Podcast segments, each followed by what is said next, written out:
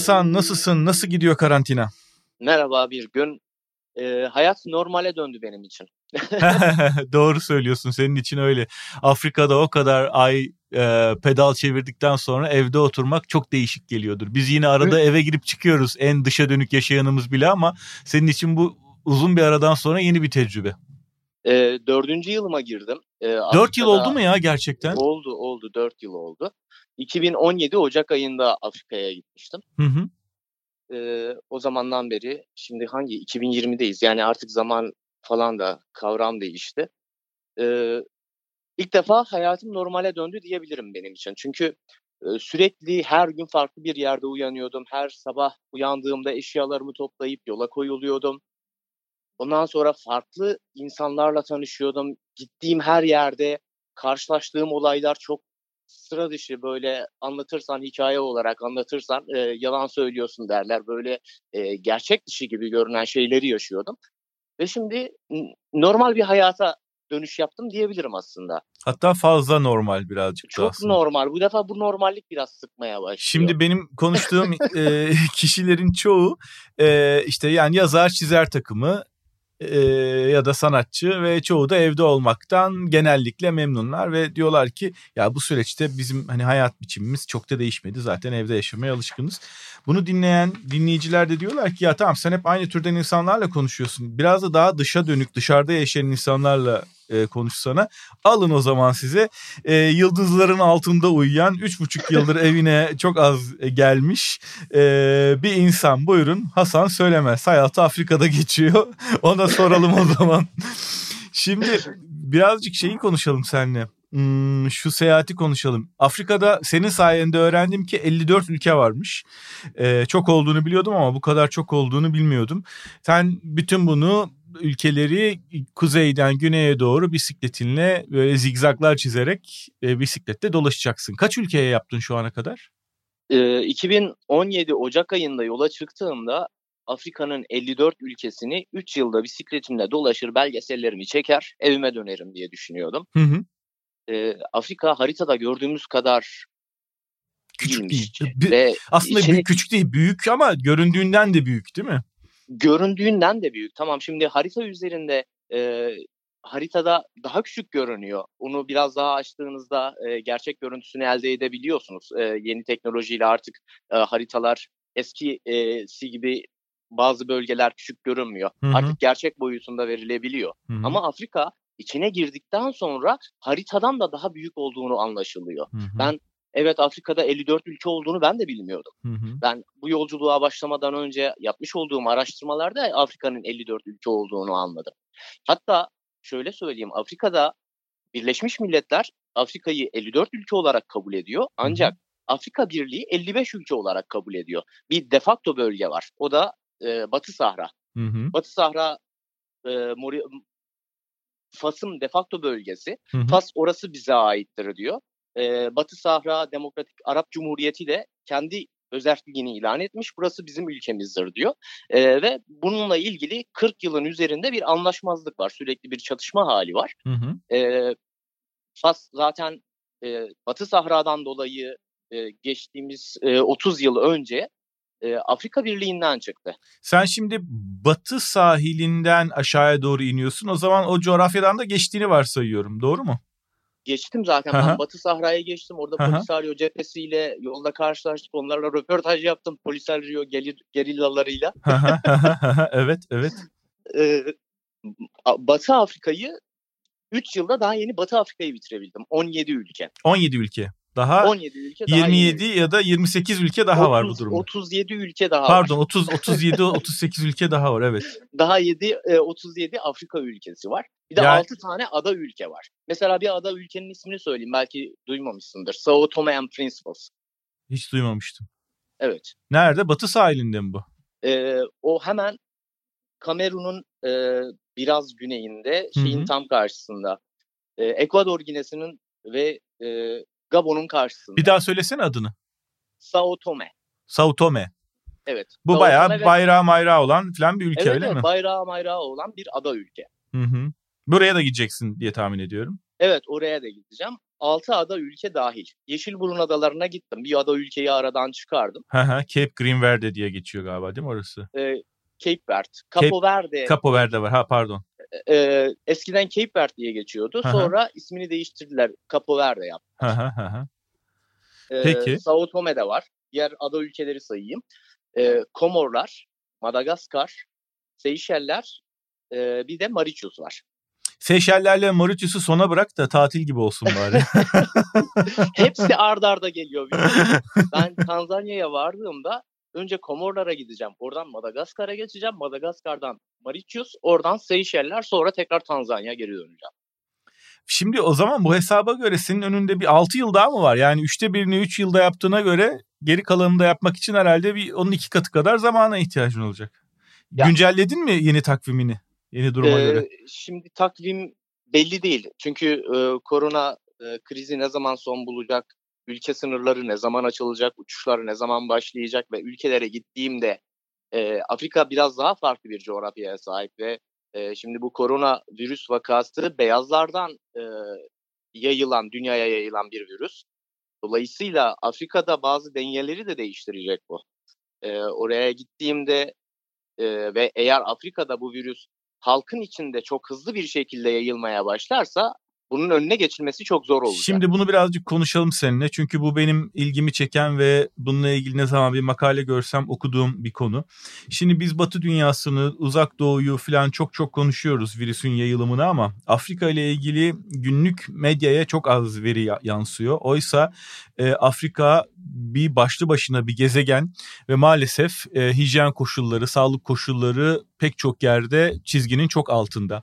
Nijerya'da örneğin Lagos'ta bir evde kal kampanyası başlatıldığını biliyorum ama nasıl sonuçlandığını çok iyi takip edemedim ve virüs Afrika'da bir yayılmaya başlarsa önünde hiçbir bariyer olmadan sanki doğudan batıya, güneyden kuzeye kadar her yere erişebilecekmiş gibi geliyor bana. Sen bu kadar zaman geçirdin, alışkanlıklarını, hijyen meselesini, sağlık konusunu, insanların davranışlarını artık çok iyi biliyorsun. Böyle bir tehdit var değil mi gerçekten? Afrika'daki tehdit bence dünyanın geri kalan ülkelerindeki tehditten daha büyük bir tehdit. Ee, orada hem sağlık sistemi bizim e, gelişmiş ülkelerdeki kadar güçlü değil, hem de oradaki insanlar e, insanları eve kapatmak, oralarda e, insanlara dışarı çıkmayın demek çok zor. E, bunun yanı sıra ekonomik olarak da çok zor koşullarda yaşayan bir coğrafyadan bahsediyoruz bizim buralarda almış olduğumuz, ekonomik olarak almış olduğumuz önlemler Afrika'da çok zor. Çünkü para yok orada. Para olmayınca insanları zaten evlere tıkmaya kalktığın anda o adamın günlük e, zaten hayatı günlük yaşıyorlar. Bir gün içerisinde kazandıkları parayla e, o gün karınlarını doyuruyorlar. Birçok bölge. Yani şehirlerde de öyle, köylerde de öyle. Siz bu insanları eve tıkmaya kalktığınız anda insanlar açlıktan ölmeye başlayacaklar. Bunun yanı sıra hijyen koşulları. Hijyen için en önemli şey sudur. Suyun olduğu yerde hijyeni sağlayabilirsin. Fakat Afrika'nın birçok bölgesinde suya ulaşmak gerçekten neredeyse imkansız denilebilecek yerler var. Büyük mücadelelerle ancak kısıtlı miktarda su sağlayabiliyorlar. elde ediyorlar Hı-hı. ve bu suyu nasıl idareli kullanacaklar ve bunu nasıl e, hijyende kullanacaklar? E, bir de o boyutu var. Tamam şimdi Afrika'da koronavirüs ben en son 3-4 gün önce haberlere baktım. Çok sık bakamıyorum artık. E, gerçekten çok moralim bozuluyor. O yüzden Twitter'ı her şeyi çok az kullanmaya özen gösteriyorum bu süreçte. Çünkü e, üzülüyorum yani bunlarla bu kadar bir de insanlar çok acımasızlar. Çok acımasız yorumlar yapılıyor. Evet Çok ya mesela şimdi sen şey söyleyince fark e, hatırladım. Fransa'da mesela doktorların ki bunu söyleyen de doktor düşün. Bu virüs testleri Afrikalılar üzerinde yapılsın diye çıkışları bile olmuştu düşün yani. E, evet yani e, iki Fransız doktor evet. çıkıyor televizyonda canlı yayında diyor ki bu virüsün bu virüs için bulacağımız ilacın ilk denemesini Afrika'da yapabiliriz diyor. Yani orada bir laboratuvar gibi, gibi bir, görüyorlar e, değil mi orayı? Laboratuvar gibi bir fare gibi kullanmayı düşünün. Yani böyle bir zihniyetle karşılaşmak benim canımı acıtıyor. Bir de şöyle bir şey fazla şey yapmak istemiyorum. Haklısın ama bir de şöyle bir şey de var mı? Yani e, bunu da mesela okumuştum. Ya biz Ebola ile başa çıktık. Bunu da atlatırız diye e, hafife alma eğilimi de var mı Afrika'da? Yani e, tamamında olmasa alma bile. eğilimi e, özellikle şunu söylemek istiyorum. Dünya Sağlık Örgütü bundan e, bir 3 hafta önce Afrika'yı çok ciddi bir şekilde uyardı. Eğer bu uyarı yapılmamış olsaydı Afrika'ya şunu söyledi Dünya Sağlık Örgütü. Uyanın ve kendinize gelin. Eğer bu koronavirüs Afrika'da yayılmaya başlarsa Afrika'nın tarihindeki en büyük felaket olur Afrika için. O yüzden elinizde ne var ne yok e, önlem almaya çalışın. Dedikten sonra önlemler alınmaya başlandı. Eğer ülkeler sınırlarını kapatmamış olsaydı, eğer e, ekonomik olarak Maliye Bakanlıkları biraz bütçeyi aşmamış olsaydılar, Afrika'da e, şu an daha fazla yayılmış olacaktı. Ve e, bu bakımla Afrika'dan şimdi biraz geç gitti virüs oraya. Hı hı, o yüzden hı. şanslılar geç gittiği için erken önlem alabilme durumu oluştu orada. Valla bu erken önlem alma durumunu e, aslına bakarsan Çin'den batıya gidene kadar pek çok ülkenin buna hazırlanmak için zamanı vardı. Ama bu hazırlık meselesini hakkıyla yerine getirenin bir tek Almanya olduğunu görüyoruz. Yani Türkiye'nin de vardı, İtalya'nın da, İngiltere'nin de, Amerika'nın da vardı ama hiçbiri bunu yapmadı Almanya Hiç dışında. Hiç kimse ciddiye almadı. Evet. O hastalığı bir grip gibi gördüler. Evet. Evet. Ama yani umalım ki Afrika hakikaten birazcık e, bu işi aymış olsun. Ama orada da tabii gerek yönetim biçimleri, gerek kültür, gerek sahip söylediğin gibi ekonomik sebepler bu önlemlerin hakkıyla alınıp alınamadığını e, şüpheli hale getiriyor. Sana bir ya. şey söyleyeceğim aslında bir tespit seninle konuşurken ve bugün okuduğum bir şeyi birleştireceğim. Ee, dedin ya Afrika'da herkes günü gününe hayatını sürdürüyor. O gün ne kazanıyorsa harcıyor. Ertesi gün yeniden kazanıp harcamak zorunda. Bu sabah Amerika'dan gelen verilere bakıyordum. Mart ortasında açıklanan işsizlik oranı %4.4'müş. E, şimdi önümüzdeki günlerde yeniden bir işsizlik oranı açıklanması bekleniyor. Bunun %18'e çıkması bekleniyor. Düşün Amerika'da. Yani dört katından fazla artacak. Aslında bakarsam Amerika başta olmak üzere e, Batı dünyasında pek çok ülkenin insanları da galiba günü gününe değilse bile ayı ayına yaşıyor. Yani o aldığı maaş çek olarak mı elden mi hesabına mı yatıyor artık sistemine göre değişir. Onun ancak bir sonraki ayını geçirmesine sağlıyor. Sonraki ay gene pek çok insan eğer güçlü bir iş bağına sahip değilse işsiz kalabiliyor. Yani Amerika'da çalışan nüfusun neredeyse beşte birinin iki ay içinde işsizlik sınırına gelmesi, işsiz hale gelmesi çok çarpıcı bir veri değil mi? Ee, aslında bu veriler yeterli veriler de değil. Amerika'daki bu veriler sadece Amerikan vatandaşları üzerinden yapılan veriler. Doğru. Bizde göçmenler var Amerika'da. Doğru, doğru. Kayıtlı olmayan milyonlarca göçmen var. Doğru. Ve doğru. bugün Amerika'daki bu kayıtlı olmayan göçmenler evlere tıkanmış durumdalar ancak ev kirasını ödeyebilecek durumda değiller. Evet. Onlar da tıpkı Afrika'daki insanlar gibi günlük hayatlarını kazanan insanlar. Kayıtlı evet. değiller, sosyal e, numaraları yok ve ne yapacaklarını bilemiyorlar, ülkeden de çıkış yapamıyorlar. Hı hı. Ee, senin aslında daha daha vahim bir durum oradaki e, göçmenler için. Çok haklısın. Senin e, seyahat planında, rotanda sen nereden en son neredeydin? Çad'da mıydın? En son Çat'taydım. Orada Hı-hı. Tenere belgeselini çektim. Ee, ardından geldim işte Türkiye'de filmin post prodüksiyon süreci ardından e, yurt dışındaki film festivalleri. Hı hı. En son bir ödül aldın. Hatta dış dünyaya dair gördüğün son şey de o oldu anladığım kadarıyla. Evet evet. Anlatsana. ee, en son aslında Amerika'daydım ben. Ee, Los Angeles'ta The Pan African Film Festivali'ndeydim dünyanın en büyük siyahi film festivali. Hı hı. E, orada dünya premieri yaptık. Hı hı. E, ardından e, o Amerika'daki izleyiciyle buluştuk. Sonra e, Amerikan Yönetmenler Birliği'nden bir davet aldım. Orada e, Tenere'nin hikayesini anlattım oradaki e, Amerikalı yönetmenlere. Hı hı. E, ardından Türkiye'ye geldim ve e, İngiltere'de Manchester Film Festivali'ne gittim. Orada da e, üç dalda aday gösterildi Tenere. En iyi belgesel, en iyi yönetmen ve en iyi sinematografi diye. Hı hı. Ve en iyi sinematografi ödülünü alıp Türkiye'ye geldim ve gelir gelmez de eve kapandım. Bir aydır dışarı çıkmıyorum. Sadece bir kere markete gittim. Bir de biraz yürüyüş yapıp eve döndüm. Ve korona sözde koron, koronadan korunmaya çalışıyorum. Sonra korona geldi beni evin içinde buldu. Anlatsana o hikayeyi. ya e, benim 14 günlük karantina sürecim bittikten sonra benim burada bir yeğenim var. O geldi bana. Benim 15. günümde geldi yanıma. Aynı evde kalıyoruz. Onun odası ayrı, ben ayrı odada kalıyorum.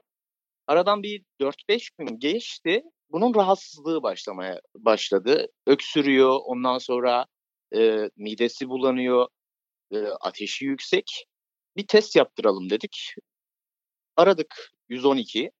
Sonra ambulans geldi. Geldiler, e, götürdüler onu. Hastanede neredeyse yarım gün kaldı. Hı hı. Sonra e, test sonuçları ortaya çıkınca koronavirüs yaptığı anlaşıldı. Hı hı. E, şimdi birlikte yaşıyoruz. O e, birbirimizden kaçarak yaşıyoruz daha doğrusu. Nasıl peki durumu iyi mi? Durumu iyi. Genel durumu durum. iyi. Öksürüğe Ee, dönüştürdün peki? İlaçlarını kullandı, ilaçları bitti. Ee, şimdi iyileşme döneminde. Zaten genç olduğu için Evet. kızcağız çabuk atlatacak 25 yaşında. Evet. Geçmiş olsun. Çok sağ ol. Ben de bu sürede bir kere rahatsızlandım. O da bir yüksek ateş falan oldu. Ondan sonra baş ağrısı. Hı hı. Ee, ben daha önce bir test yaptırmıştım. Negatif çıkmıştı. Tekrar test yaptırdım. Tekrar negatif çıktı. Şimdi e, Aslında keşke Afrika'da- atlatmış olsaydın da e, Keşke- hayatın keşke, kolaylaşmış yani olsaydı. Keşke ben de onun gibi hafif ayakta atlatabilecek bir durumda olsaydım. E, Afrika'da ben üç buçuk yıl boyunca oraya giden, gündelik giden kişiler malaria kaparken Evet hiç hastalık olurken- geçirdin mi ciddi bir şey? Üç buçuk yılda sadece iki kere hastalandım. Bir tanesi fil dişi sahilinde 38 derece sıcakta soğuk aldım. Klima çarptı. Kaldığım otelin kliması çarptı. İkincisi Nijer'de 40 küsür derecede tekrar soğuk aldım. Onda da dışarıda uyumuştum. Ee, dışarıda gündüz ve gece hava sıcaklığı arasında 20 derece fark var. Hı hı. Ee, orada da gece soğuğu yemiştim. Orada da soğuk aldım. Ama Onun büt- dışında hiç hastalanmadım. Bütün aşıları oldun zaten. Oluyorsun değil mi yani? Sıtmadan ne bileyim humaya ne, ne, her, ne gerekiyorsa oluyorsundur. Ben aslında 5 yıl önce Kenya'ya gittiğimde, pardon şeye gitmiştim, Tanzanya'ya gittiğimde Hı hı. e, sarı humma ve tifo aşısı olmuştum. Hı hı. Onun dışında hiç aşı olmadım. Hmm. Ee, şey sıtma olman gerekmiyor mu? Ben mesela gitmeden önce e, sıtma aşısı Sıtma aşısı olduğumu yok. ya da hap hapını aldığımı hatırlıyorum Ha, ha- hap Hapın, hapını aldığımı Hap hatırlıyorum. Evet. Bir ay boyunca kullanman Evet. gereken bir hap var. Evet. O da mideyi mahvediyor. Bir de e, Bir halüsinasyon olarak falan da kısa- gösteriyor kısa galiba. süreli gidenler için e, önerilen bir hap türü o. Evet. Ama ben sürekli oradayım. Evet. E, o yüzden o hapı kullanabilecek bir durumum yok. E, bizim bakanımız da geçenlerde söyledi ya. e, bu virüsten korunmanın tek yolu Yakalanmamak. Yakalanmamak. evet. Sıtma da- Sivrisineklerden Sıt- uzak duracaksın. Sıtmadan da korunmanın tek yolu sineğin ısırmaması. Yani Evet. Peki. valla elimden geleni yapıyorum ama e, belki yakalanmışımdır ama haberim bile olmamıştır bilmiyorum. Evet. Peki şu film konusunu atlamak istemiyorum. Film çünkü ben de tabii ki izledim ve e, çola, olağanüstü buldum. Çok beğendim. Ee, yani filmin kendisini de çok beğendim. Ee, konuyu da çok beğendim. işleme tarzını da çok beğendim. Ee, ama asıl yani orada e, bu koşullarda yani o prodüksiyon koşullarında böyle bir şeyi ortaya çıkarmış olmanı gerçekten böyle büyücülük gibi algılıyorum. Çünkü çok yüksek kaliteli bir prodüksiyon. Yani öyle titreyen kameralar bilmem ne falan yok hakikaten. Yani e, e, ne gerekiyorsa kullanılmış gibi görünüyor. Oysa öyle olmadığını çok iyi ta- tahmin edebiliyorum eldeki kısıtlı imkanlarla e, bunu çektiğini. Ama hakikaten ortaya çıkan e, iş seviyesi hakikaten çok büyüleyici. E, Tenere'yi şu dönemde izlemek mümkün mü herhangi bir platformda online olarak?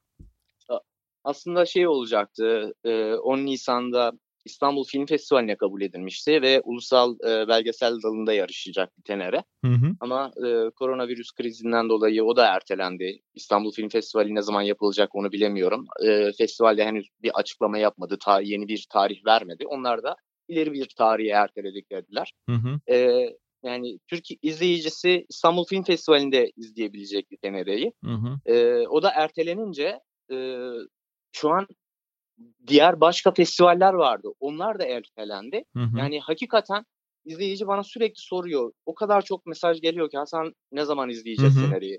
Ee, ben de bilmiyorum. E, Mubi aslında bazı bu sene film festivalinde gösterilmesi planlanan filmleri kendi platformuna taşıdı.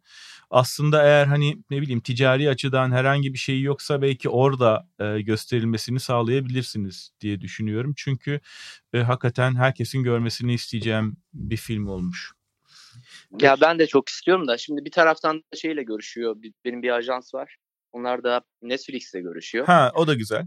Evet, o da güzel. E, yani ama ne kadar çok kişiye ulaşsa o kadar. Konusu, e, geçen sene sadece Sundance'e başvuran film sayısı 15 bindi. Hı hı.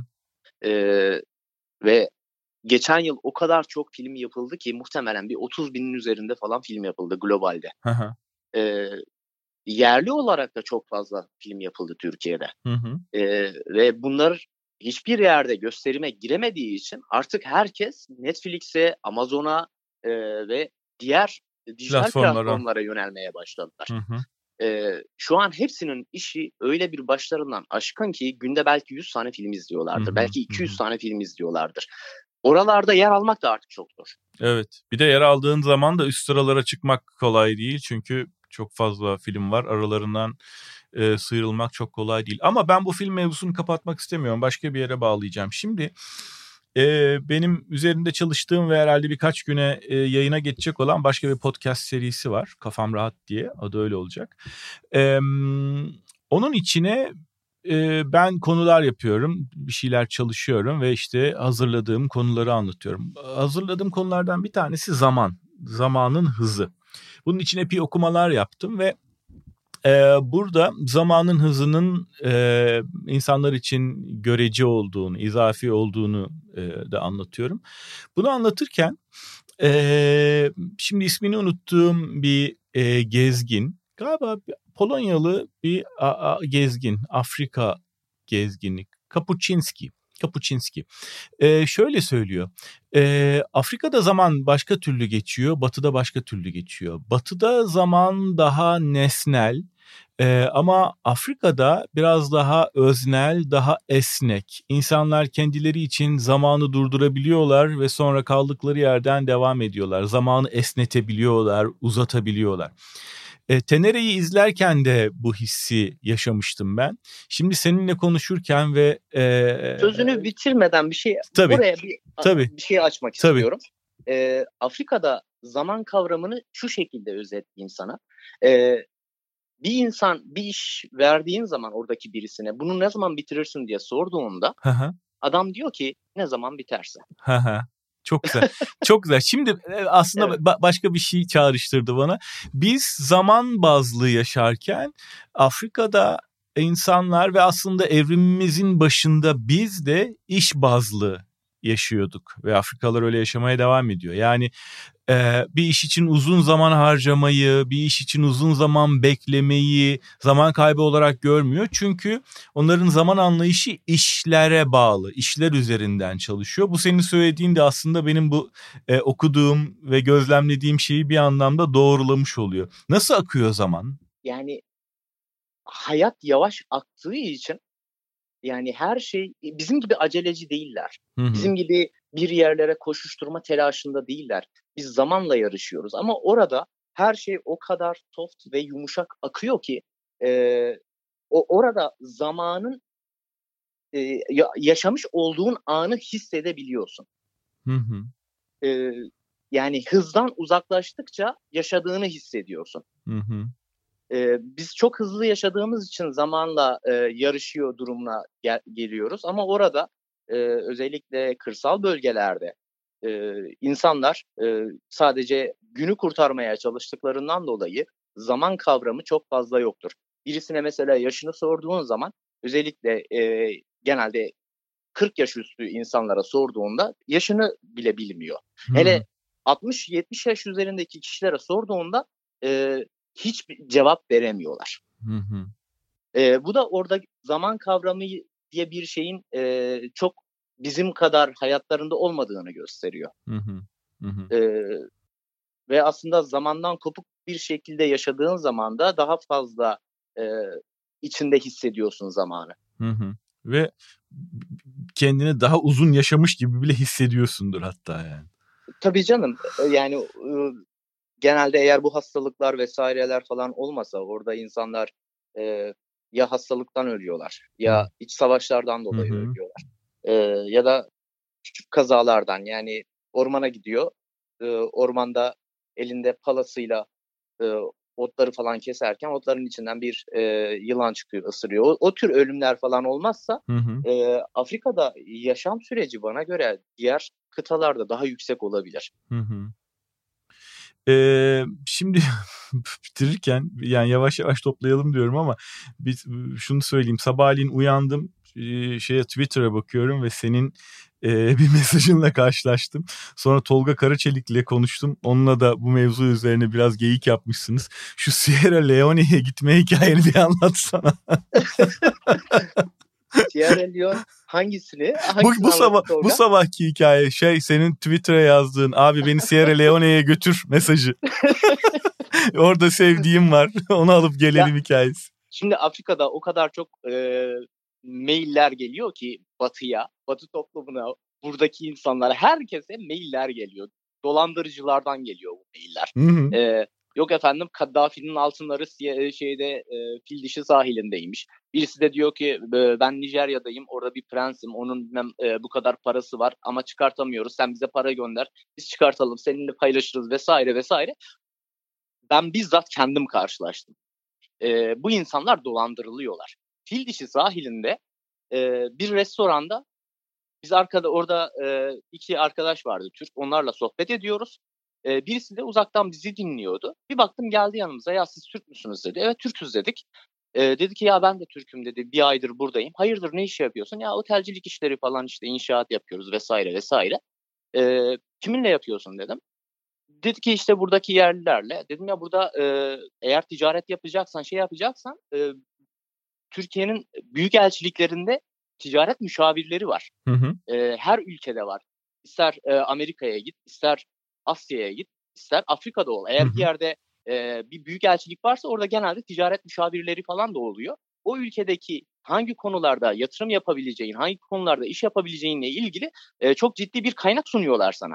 E, bilgi alışverişinde bulunabilirsiniz dedim. İsterseniz git e, oradan bir fikir danış dedim. Adam dedi ki yok benim ihtiyacım yok. E, ben burada yerlilerle falan yapıyorum dedi. E, kiminle yapıyorsun dedim. Dedi ki işte Gana'dan bir e, iş adamıyla. E, eski general dedi. Eski general deyince ben Gana'daki o eski generali Gana'da görmüştüm. Pardon e, Gambiya'da. o bir prototip çünkü değil mi? E, evet ben o, o, o adamı bizzat gördüm zaten. Ha bir de. O adam dolandırıcı. o adam insanları ağına yakalıyor. Ondan sonra elinde ne var ne yok hepsini alıyor. Adamı da ölümden beter bir şekilde ülkesinden gönderiyor. İnanılmaz. Bahsettiği adama ben tarif ettim. Dedim ki saçları e, kel ama arkadan uzatmış. Biraz e, bağlamış arkadan. O mu dedim? Evet sen nereden tanıyorsun onu dedim. Dedim bak dikkat et seni dolandıracaklar. Yok dedi kimse bizi dolandırmaz. Biz işimizi sağlam yaparız falan. Aradan 3-5 gün geçti. Bu adam tehdit edilmiş. Ölmek, öldürülmekle tehdit edilmiş. Elinde 100 bin doların üzerinden parası alınmış. Ondan sonra e, Büyükelçilikle iletişime geçmiş. Beni kurtarın diye. ah yazık ya. Şimdi dün de bana bir mesaj geldi Twitter'dan. Baktım diyor ki çocuk abi ben Sierra Leone'da sevgilim var. Daha yeni tanıştık onunla. E, aşık oldum kıza. Ben Sierra Leone'a gideceğim ama hiçbir şey bilmiyorum. Sen Sierra Leone'a gittin e, ne olur gel bana yardım et. Birlikte gidelim. Senin yol masraflarını da karşılayalım. E, gidelim e, kızı alıp gelelim. Kızı oradan alıp gelelim. Kızla nasıl tanıştığı belli değil tabii. Muhtemelen internetten değil mi? Muhtemelen internetten tanışmıştır. E ben koskoca iş adamını fil dişi sahilinde ikna edemedim dolandırılacağına. Doğru. Bunu nasıl e, edesin? E ben bu çocuğa bunu nasıl anlatayım? Bir de gönül işi. da inanmaz. Evet. Çok haklısın. Çok haklısın. İnanmaz. İnanmaz yani. Böyle maalesef e, olsa atılıyor ve bizimkiler de e, kolay para e, ve e, bazı yoksun olduğumuz duyguların hızlı bir şekilde elimize ulaşabileceği düşüncesi insanları e, akıl dışı yöntemlere başvurdurabiliyor. Çok güzel özetledin Hasan. Gerçekten çok iyi özetledin. Ya çok teşekkür ederim. Çok zevkli bir sohbet oldu. Bu kadar eğleneceğimizi tahmin etmemiştim doğrusu. Ben ee, teşekkür ederim. Afrika üzerine konuşmak da çok iyi geldi. Senin yaptığın işler hakkında konuşmak da, sesini duymak da öyleydi. Ee, sana evdeki karantina hayatında, ikili karantina hayatında. Yani sen sadece eve değil aynı zamanda odaya da kapalısın. Kişiyiz. Biz, bak bak biz üç kişiyiz. Ben, Tuğba ve Korona. Ve Korona.